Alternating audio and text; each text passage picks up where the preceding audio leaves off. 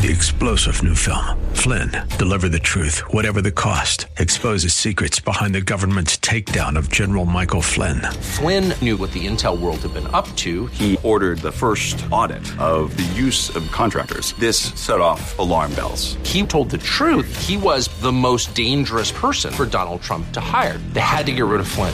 Flynn, Deliver the Truth, Whatever the Cost. Available now. Watch it today. Go to SalemNow.com. SalemNow.com.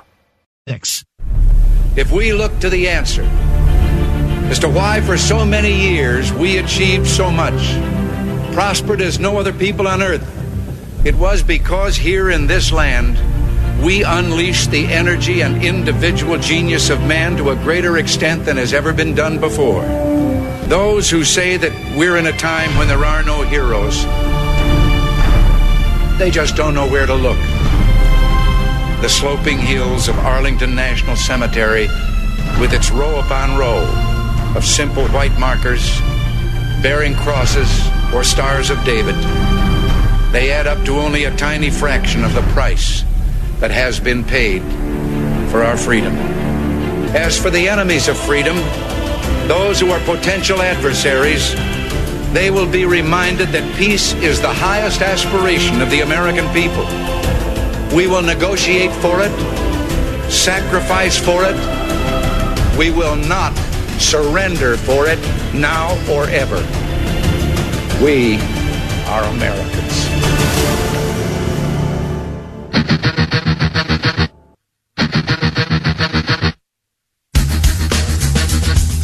This is the Bob France Authority on AM 1420. The Answer.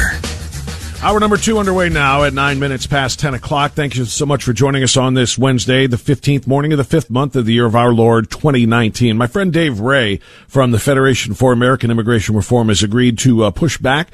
We're going to talk to him at about 9:35 so that I can, or 10:35 rather, so that I can take more of your phone calls on this very emotional and important decision made by the state of Alabama as it pertains to abortion, but more specifically, the fact that there is no, just like in Ohio with our heartbeat bill, there is no exception made for victims of rape and or incest. And this is a very, very tough thing for a lot of people to consider.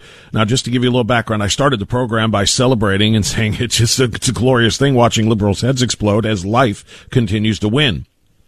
We passed a heartbeat law. Georgia passed a heartbeat law. Now Alabama went further than the heartbeat law, just making abortion a felony, not against the woman who seeks one, but the doctor who performs one. Here is the way that this works. This is from The Guardian. Their explanation of it, I think, is a pretty decent one. This legislation is a direct challenge to Roe versus Wade. Backers fully expect this legislation to be quickly challenged and then overturned in lower courts. But the hope is that the case will ultimately make it to the high court and persuade justices to overturn Roe versus Wade federally. This is just a very simple statement. Abortion is prohibited. It's a crime, said Eric Johnston, president of the Alabama Pro-Life Coalition, a driving force behind the bill. The proposed ban goes further than recent bills, making abortion illegal at about 6 weeks when heartbeats have been detected. I think everyone is seeing the same thing here, Johnson said. There's a movement. It's almost like you can smell it in the air. The ban, which has now passed both the House of Representatives and the Alabama Senate and is merely waiting for the governor's signature, makes it a Class A felony for a doctor to perform an abortion, punishable by 10 to 99 years. Women who get abortions would not face criminal penalties, however. Opponents say women would be punished nonetheless by being forced to carry unwanted pregnancies to term. Supporters who oppose abortion under any circumstances say the harsh penalties for doctors are appropriate. Quote, if somebody killed you in Alabama, it would be a Class A felony. We're saying that an unborn child is also a person with the same meaning of the law. So what's the difference? Backers have also resisted adding exceptions for rape and incest to the ban. The state senate erupted into chaos last week when Republicans removed such an exception, leading the vote to be postponed. But the vote was held last night and it was passed. The bill was passed as written. The only exception made in the bill is in the event of severe danger to the health of the mother. And I think they put the word severe in there. And is, in fact, is the language the word severe? Let me make sure I have this to be accurate. Now I seem to have, oh, here it is. It includes only one exception to allow abortions in cases of serious, not severe, serious health risk to the woman. And when they say serious, it won't be up to just one doctor to confirm that. It would have to be seconded by another physician that there is a serious health risk. And I think they put that in there to alleviate some of the other states where they say they have restrictions on abortion except in the case of just plain old health of the mother, because that can then be twisted and warped into mental health. She's going to be very depressed if she has to have a baby, so therefore she's allowed to kill her baby. Her health was at risk. Serious health, I think, is going to be more meant in Alabama more to mean a threat to her survival, to her actual physical health, not any of these stories of twisting the meaning of the word health. All right, so my question to you, for those who are just turning the radio on,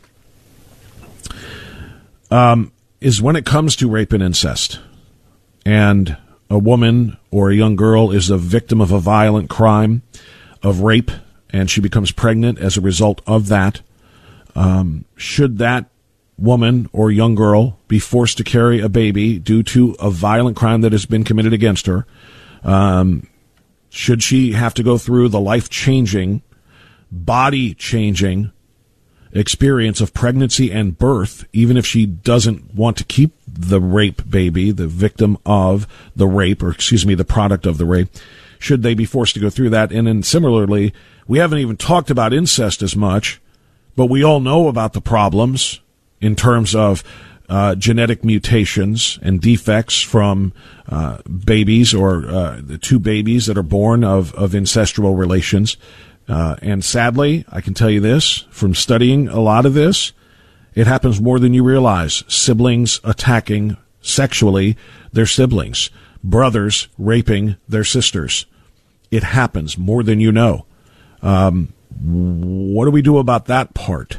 Now we have the same issue with the rape in a general sense, telling the victim of the violent crime that they have to carry the baby to term. Is that the right thing to do? And then secondly, when that baby is in strong likelihood going to suffer from a lot of health conditions in the form, as I said, of genetic mutation that comes from inbreeding, should those victims be forced to carry babies that may not even, Lord only knows what kinds of health problems they're going to have. Let's put it that way. So these are some very, very difficult things to ask, obviously, and that's why I'm asking you. I don't have the answers today. I'm asking the questions. Let's go to Jim, who's calling us from Lorraine. And Jim, you're on AM 1420. The Answer. Thanks for your patience. Go right ahead. Okay, and I won't go into too much detail about my own family. I'm a grandson of a criminal, but everybody that was born, and my children and my grandchildren are all wonderful. So I just, to get back to the 11-year-old or the rape victim, I think, why make another victim? I mean, that baby, he or she, completely innocent, and I don't think we should try to pre-diagnose with their life, with their, what their conditions might be or mutations or whatever. They're innocent. They haven't done anything. Why complicate the young victim or the victim, older victim? Why a horrible thing happened to them? Now we're going to slap a murder into the middle of the thing, and that's in any time. That's just. It's illogical. I think that little person deserves a life. It has a life. And it is not the same person as the mother. We all know that. Any of us that just lived know that. And I don't think it's ever right to take an innocent life. But I think the community, at the same time, what we can do and do with a clear conscience, without exacerbating the situation with a murder on top of a rape. I think if the community, the family, the financial sources should all be there to help this victim, this young girl or lady, to get the psychological help and the financial help, and also true, they do not have to. There are people who would love to raise that baby. Jim, that you make I think you hit on virtually every point that there is to hit on. And thank you so much for the phone call as to the reasons why there should not be exceptions made for rape and incest. Very, very well articulated. Very, very well done. The only response I would have that adds to the discussion from the other point of view is, again, to think about what we are asking or thus by law demanding the young rape victim to do. They have already experienced one of the most physically traumatic experiences that I think any of us can imagine, and that is the act of the physical rape. To then demand that the young girl, and again, I shouldn't focus solely on young girls. This is on my mind because of the 11-year-old who's in the news that we talked about, who was raped and has been impregnated here in the state of Ohio. But, of course, this applies to women of all ages. But I'm just kind of focused on the young victims right now, particularly because they are the ones who are the most vulnerably attacked, in the incest cases that we discussed earlier as well.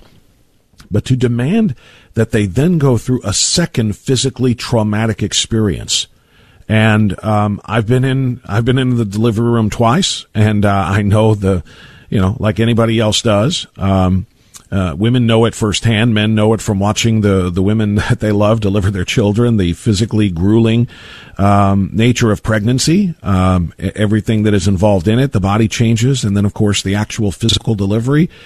To ask or demand that a young girl, a child still at the age of 11, for example, to go through that when they were already traumatized and victimized once through the rape is demanding an awful lot.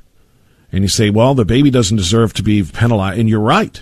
The unplanned product of a rape doesn't deserve to pay the price, but should the young girl / mother have to pay that traumatic experience price again is the question. And I don't think we can discount the health conditions, that have been proven medically, scientifically from inbreeding, from incestual conception. That is something that can't be discounted as well. I don't know. Like I said, there are times, friends, when we kind of just have to throw our hands up and say there are some things that are just a little bit beyond us, that are more, God is going to have to figure out. All I know is that there are no easy answers here. And that's why I'm asking the questions to see if you have them. And Jim, by the way, Jim did a great job. And so did this listener who commented online, hit me on Facebook. Decia sent this message. A rapist views his victim as a non-person, a non-human. The victim needs to hear that she has worth, that her life is valuable. All life is valuable. To allow her to have her child killed is to confirm that some lives are not important. To allow an abortion is to give the victim a mixed message. All life, even a child of violence, is a gift. And again, I think that's very similar to what Jim had to say. And it's very, very hard to argue against that. Those are the points that do need to be made. I'm just trying to picture, a loved one of mine, a child of mine, being the victim of a rape and being forced to then endure everything that goes along with that. It's very, very hard to accept. Let's continue the conversation after this on AM 1420, The Answer.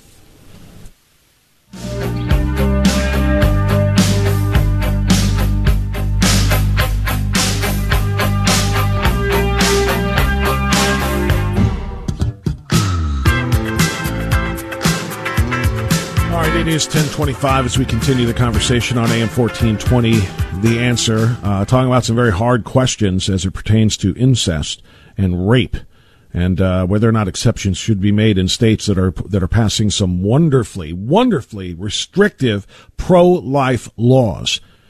Where do we go from there? Charlie in Cleveland, you're on AM 1420, The Answer. Good morning, Charlie. Go ahead. Good morning, Bob. So I got to say, I 100% agree with your stance on the issue as a result. Yes. Oops, I did not know, but I thought I recognized the voice. Charlie Kalani, go ahead. Yes, sir. Okay, so I 100% agree with your stance on the result of abortion as a result of rape, but I because I could never bring myself to face. It's going to be hard for you to, Charlie. It's going to be hard for you to agree with my stance because I haven't taken one. I'm confused. Well, I don't know what to say about it. I'm just trying to explain both sides very thoroughly too, because Charlie and I know it's hard for all of us, right? I mean, right. It's, well, you want to protect all lives, but you want to protect victims too. I get your conflict. I guess it would be a better way to put it, because I could never be. I could never stand there and tell a woman, no matter how old she is, that she should be forced to be constantly reminded of the vile, violent, and barbaric acts committed against her for the rest of her life. Mm-hmm. Never mind 9 months. Okay? Right. But the problem I have is when it's used, and because it's always been used, to justify the other 99% of abortion cases. The other potential problem is the drastic increase of possible false rape claims made by women who got pregnant unsuspectingly, and now the only out that they have to get an abortion is to claim that they were raped. So that's another issue. That's a very, very good point. That's something that I hadn't really considered. The number of people who are going to use that as their excuse and say I was raped. Well, did you call the police? No. Did you? Are you attempting to catch them? No. Right, but just happens to be 7 weeks later. Right. Oh, right. You know.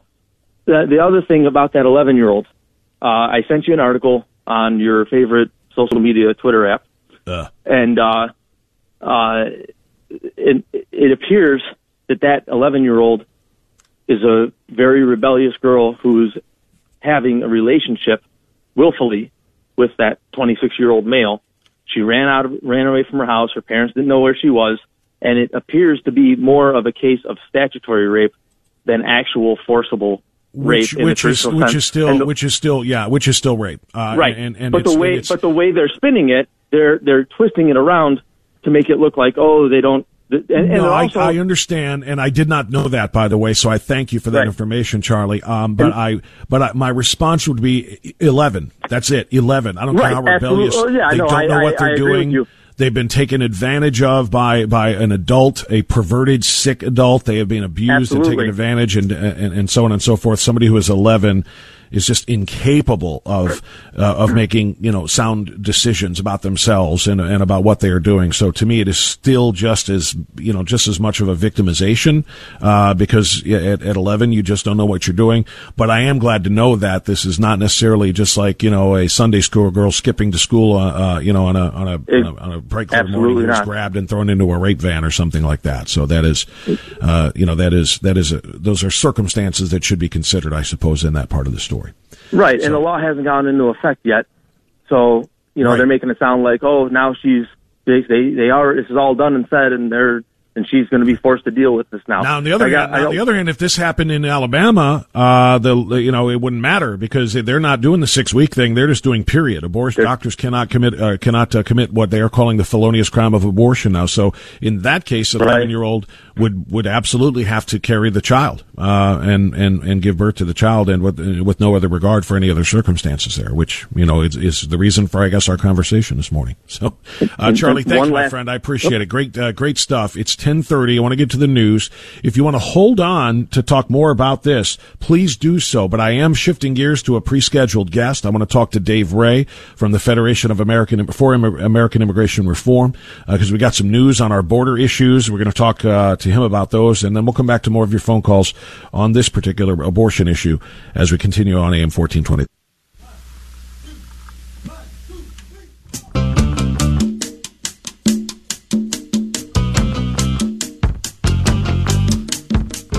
All right, we continue now at 10:34 a.m. 1420, The Answer. I want to take a little break from the conversation we've been discussing ever since last night's Senate passage in the state of Alabama of what many are calling the most restrictive abortion law in the country.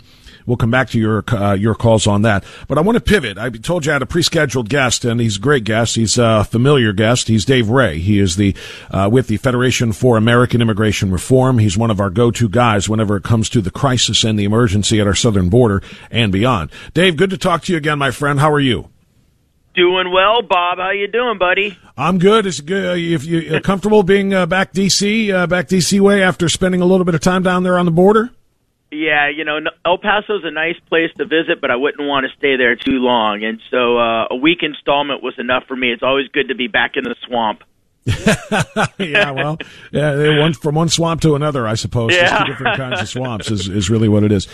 Dave, would you believe that only I mean, with all of the cable news, social media, talk shows, radio, and so on and so forth, would you believe that less than 2 in 15 American voters are aware that the immigration levels in the United States are soaring as high as they are?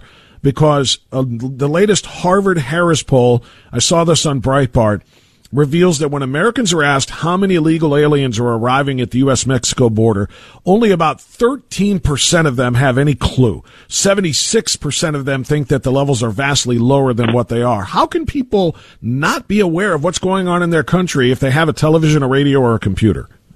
Well, you know, honestly, Bob, if you're watching any kind of broadcast media outside of Fox News, it's largely not covered. You know, you have the Democrats who have, since Trump's State of the Union, been saying that this is a fabricated problem. I think there's a change of heart on that, but certainly you have a lot of folks who think that this is nothing more than a ruse created by President Trump and the Republican Party to, you know, squeeze more pennies out of the federal treasury to build a wall, when actually it is a real crisis. You have the men and women of the Border Patrol. If you don't want to believe the politicians, believe the immigration experts. The men and women of the Border Patrol are saying that there is a crisis at the border. It's a crisis that is unprecedented in U.S. history. I mean, I just watched a press conference with Senator Lindsey Graham, who has a bill that would – it's the beginning of the process of addressing the asylum crisis from Central America, which is really fueling this whole thing. They had 4,500 arrests in a single day on our southwestern border. They have 520,000 people so far this year.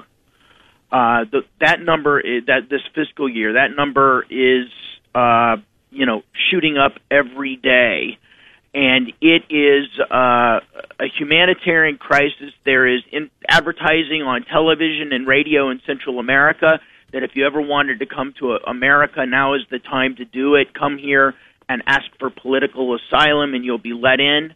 And so the country needs to come together, if on nothing else, this issue of asylum reform, because this is really the jet fuel behind the soaring numbers. We've had more than 100,000 apprehensions 2 months in a row, the month of March and the month of April. That hasn't happened since 2007. So we are going backwards on this issue, and we need asylum reform right now, and the American people need to be aware of the urgency of this problem. We definitely need that, Dave Ray from FAIR, but I got to talk about Lindsey Graham. Yesterday I was praising Lindsey Graham because Lindsey Graham has done just a tremendous job of advancing conservative policies, and I know a lot of people point out that he really found his voice and found his spine, perhaps, is after his good friend John McCain passed away, and now he's kind of free to think for himself. Right. And I have trumpeted what Lindsey Graham has said for quite some time, including what you mentioned yesterday on his proposed border security bill and the rewriting of some of the amnesty laws. However, he also has added to that conversation now that he is going to have to include in his proposal Democrat priorities. Which means it sounds like he's rebuilding the Gang of Eight. It sounds like he's looking for Democrats to work with to then, after we rewrite the asylum laws, provide some sort of blanket amnesty to between 11 and 20 million illegals who are already here. What do we do about that? Let's hope not. At this, I mean, we know there's going to be. I mean, first of all, you can't get anything through the Senate without some Democrats. So they do have leverage. We need 60 votes. We don't have 60 Republicans. So they are going to have to allow the Democrats to have something. What will their price be? That's the question. Senator Graham just rolled out minutes ago a four-part proposal would stop Central American asylum claims on the southern border. They would be forced to apply for asylum in their home countries. It would allow us to send unaccompanied minors from Central America back to Central America immediately. Right now, 99% of them are being released into the U.S. and never heard from again. It would allow us to detain families with children for more than 100 days so they can have their asylum hearings. Right now, all of those families are being released, and it would hire 500 more immigration judges because we have our immigration backlog is approaching 1 million cases. With that said, all those are great ideas, and that is a four-pillared approach that, to use the analogy, it shuts off the faucet. Because we could put as many buckets as we wanted to underneath the faucet, and it's just going to keep filling them up. What this does is shut off the faucet at the source of the issue. But Senator Graham is going to have to go through the hearing process. Democrats are going to name a price. What is it going to be? He just mentioned DACA by name. There's going to be, I would be stunned if there wasn't some form of amnesty. How bad is it going to be? I don't know. Do the Democrats recognize this is a real legitimate problem and that they're willing to act on it without exacting a harsh toll, or are they going to exploit the urgency of this and try to push in a monstrous amnesty? That really remains to be seen, and it will be political theater at its best. I can assure you of that. Let me ask you about Cuba now, if I can. Sure. David Ray from the Federation for American Immigration Reform. There's a story by my friend Daniel Horowitz, a Conservative Review, pointing out that Cuba is the next illegal immigration shoe to drop, along with its criminal elements. And there's a full article that I'm going to tweet out and Facebook out so that people can see this. But essentially, we are starting to see more and more migrants coming to the United States from around the world, including from Cuba. They are gathering, obviously, in the Central American nations that are kind of putting the caravans together and just sending them all up through. Cubans, it's a particularly distressing story as it pertains to the Cuban component of this. And the AP published a comprehensive report on Monday on the growing trend of Cubans accepting the invitation from our government to come to our border along with the Central Americans. And we're calling it, Daniel is calling it an invitation, because until we get the asylum laws changed that you just described, proposed by Graham, it's an open invitation to come here, get set free after 20 days, especially if you bring a child, and then be told to come back, which you never do. As the AP observes, 10,910 Cubans came through official crossings between October and April versus 7,079 in the previous 12 months. Right.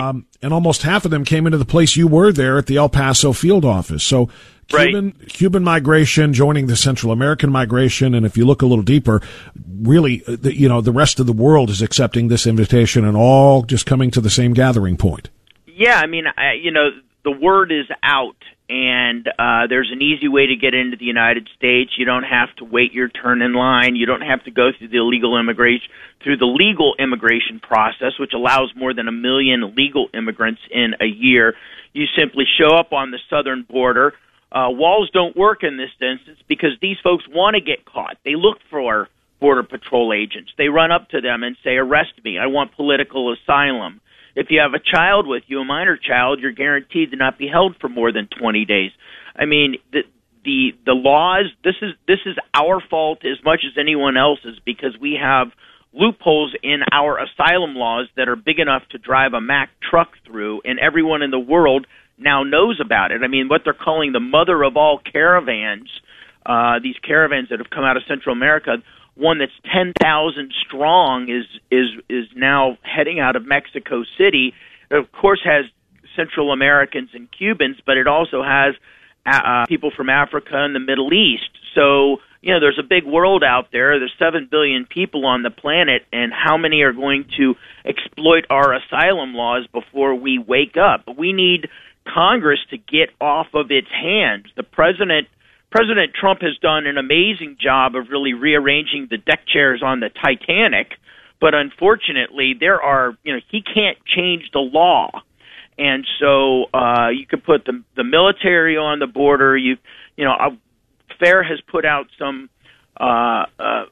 basically some Band-Aid approaches of what can be done within the constraints of the law to try to regain control of this, and Mexico is stepping up to the plate and is starting to hold some of these asylum applicants in Mexico until they have their hearings. But again, you know, if the faucet is running, you can put bucket after bucket, 100-gallon, 500-gallon, whatever it is, they're all going to fill up. Yeah, let me add to that. Here's something to think about. They're claiming asylum.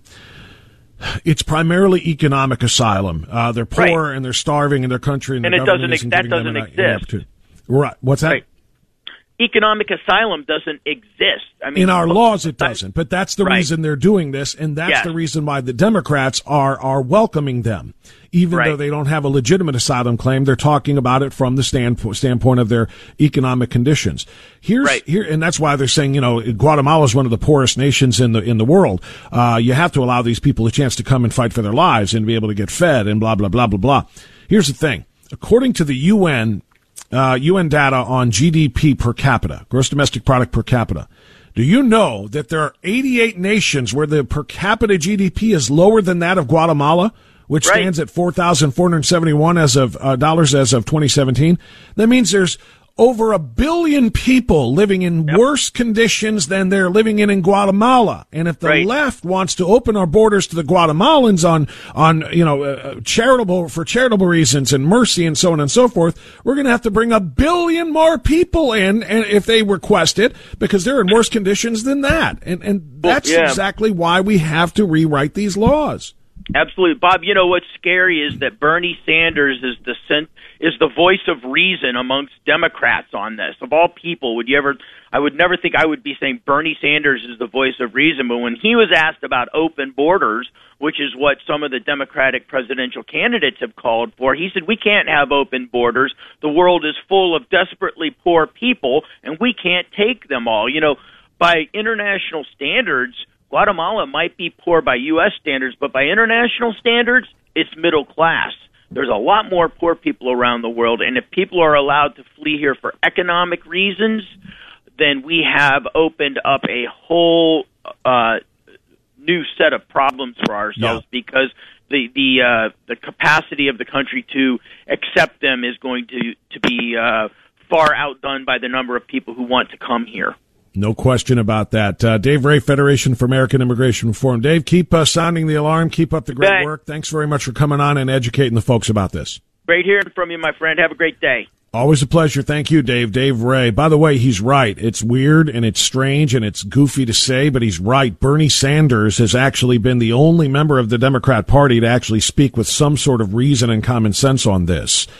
Literally no other Democrats have said this. Here's Bernie. If you were to have open borders in our society today, how would you deal with the social services connected with opening the borders, such as health care, medical care? And who do you think is suggested in opening the borders?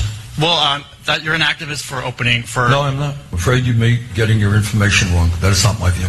Okay, I apologize. Thank you. Okay. I think what we need is comprehensive immigration reform. That is not simply... You're quite right. If your point is you open the borders, my God... You know, there's a lot of poverty in this world, and you're going to have people from all over the world. And I don't think that's something that we can do at this point. Can't do it. So that is not my position. So it's reasonable to assume that it would be his position, because it's the position of every leftist running for president, literally, and that is open borders. But, yeah, Bernie Sanders said, no, I do not believe we can have open borders, and I do not believe we can continue to take in the number of people that we are, and he's 100% right about that. All right, let me get a quick time out here. We'll come back, and after this quick break, we'll take a few more phone calls if you want to get back on hold on the abortion issue, or if you want to follow up on this particular immigration issue, that's fine, too. But we got one segment left. Let's make it yours on AM 1420, The Answer. That's authority.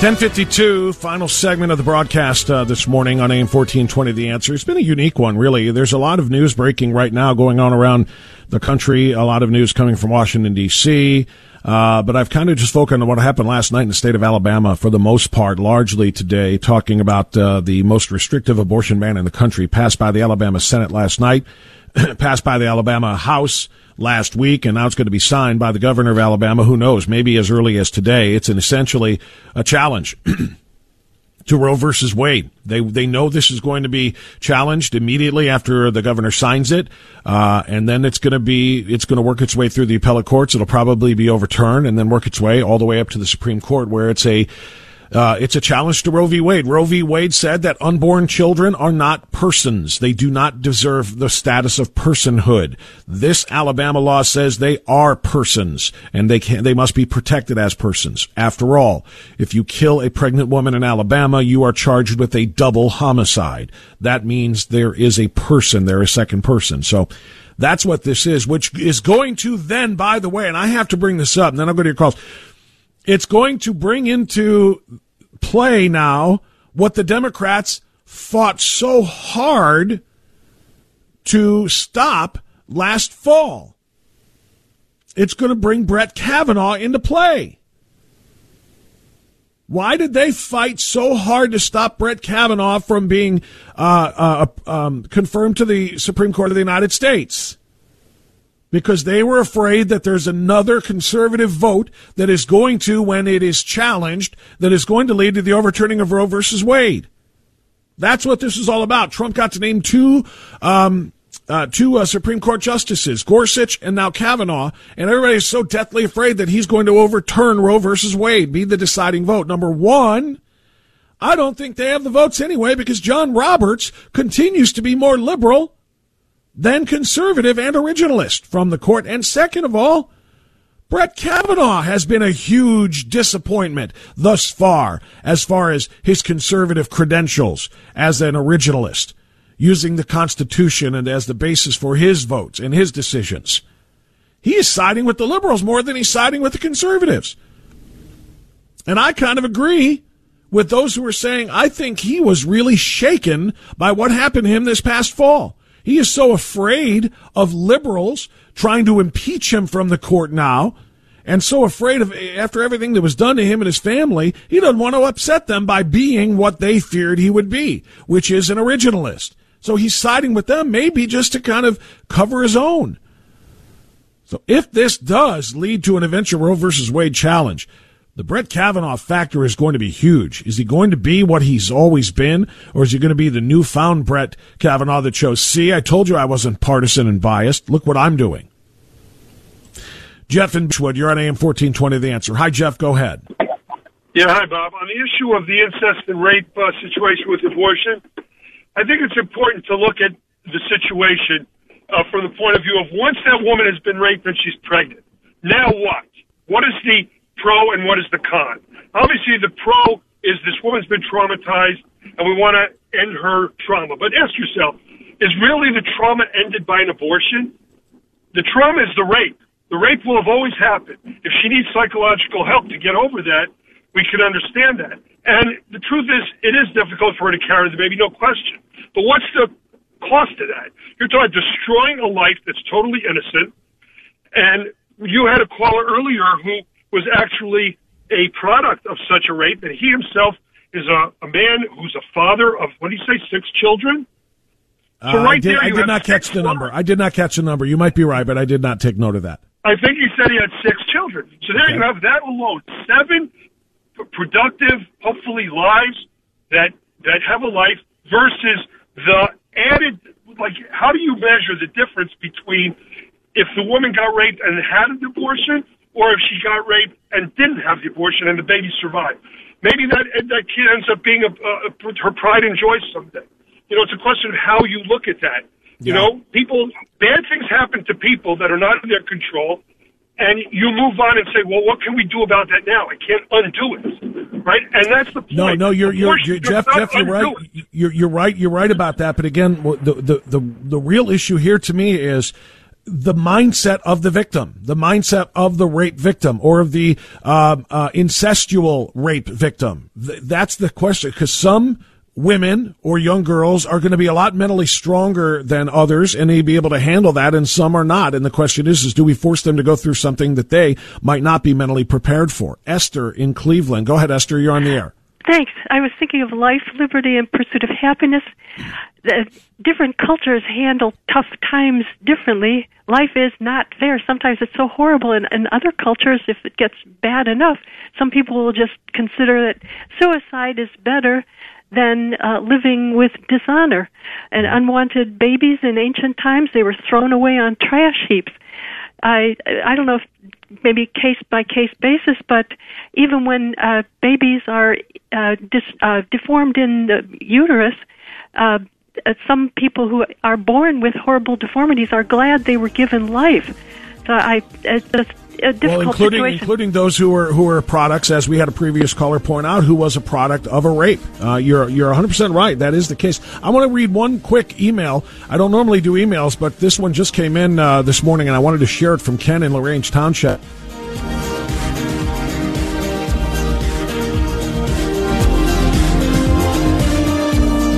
For the choice of an abortion with full payment provided by the taxpayers to those who are victimized. We have to show that our humanity towards the woman is paramount. But having said that, we also have to show our humanity toward the unwanted babies. And that, my friend, is exactly the point of the discussion. Thank you, Ken. Thanks to everybody for a great conversation today. We'll see you tomorrow. Enjoy the silence.